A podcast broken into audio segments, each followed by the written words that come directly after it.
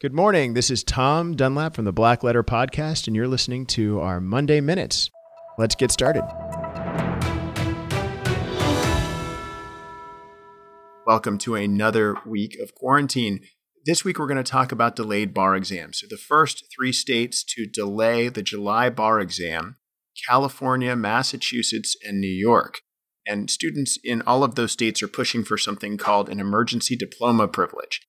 No decision's been made yet, but this emergency diploma privilege would essentially allow graduates of American Bar Association accredited law schools to start practicing law without taking the bar exam due to this COVID 19 and their inability to take the bar exam. Now, why is this a big deal? New York is right now planning to push the bar exam out until fall as close to Labor Day as possible, for example. But it's a big deal because the law students are planning their careers around that bar exam date and their admission.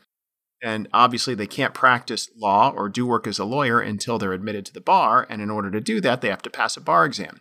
There's arguments on both sides. On the one hand, some of the bar exam organizers have pointed out that in many states, 15 to 20% of first time takers fail the exam. So, admitting everybody to the bar without any kind of examination process is letting people in that probably aren't ready uh, to be let in.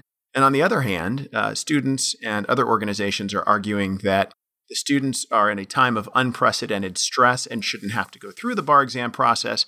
And by delaying the bar exam, it's pushing off their ability to have a career uh, on time. Basically, they're having to wait. Now, the rest of the country's having to wait too.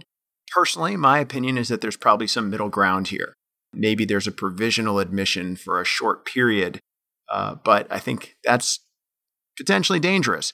But I think all of them ultimately should have to take the bar exam before they're confirmed as lawyers, and whether that happens with an emergency diploma provision in the interim and then a bar exam to confirm that. We kind of did something like that in the Army when it came to getting a college degree. If you were a lieutenant and you didn't have your college degree within a certain period of time, you lost your commission, but the Army gave you time to finish that degree and kind of confirm your commission. And that might be a way forward for bar examiners. But we'll see. Stay tuned. Uh, it could change the face of the legal market if there is a whole year of not of people who aren't lawyers because of COVID 19. And if that whole year of lawyers is delayed by six, seven, or eight weeks, it, it, it will change the face of hiring in the legal field for a while. So stay tuned. Thanks for joining us. Stay safe, stay inside.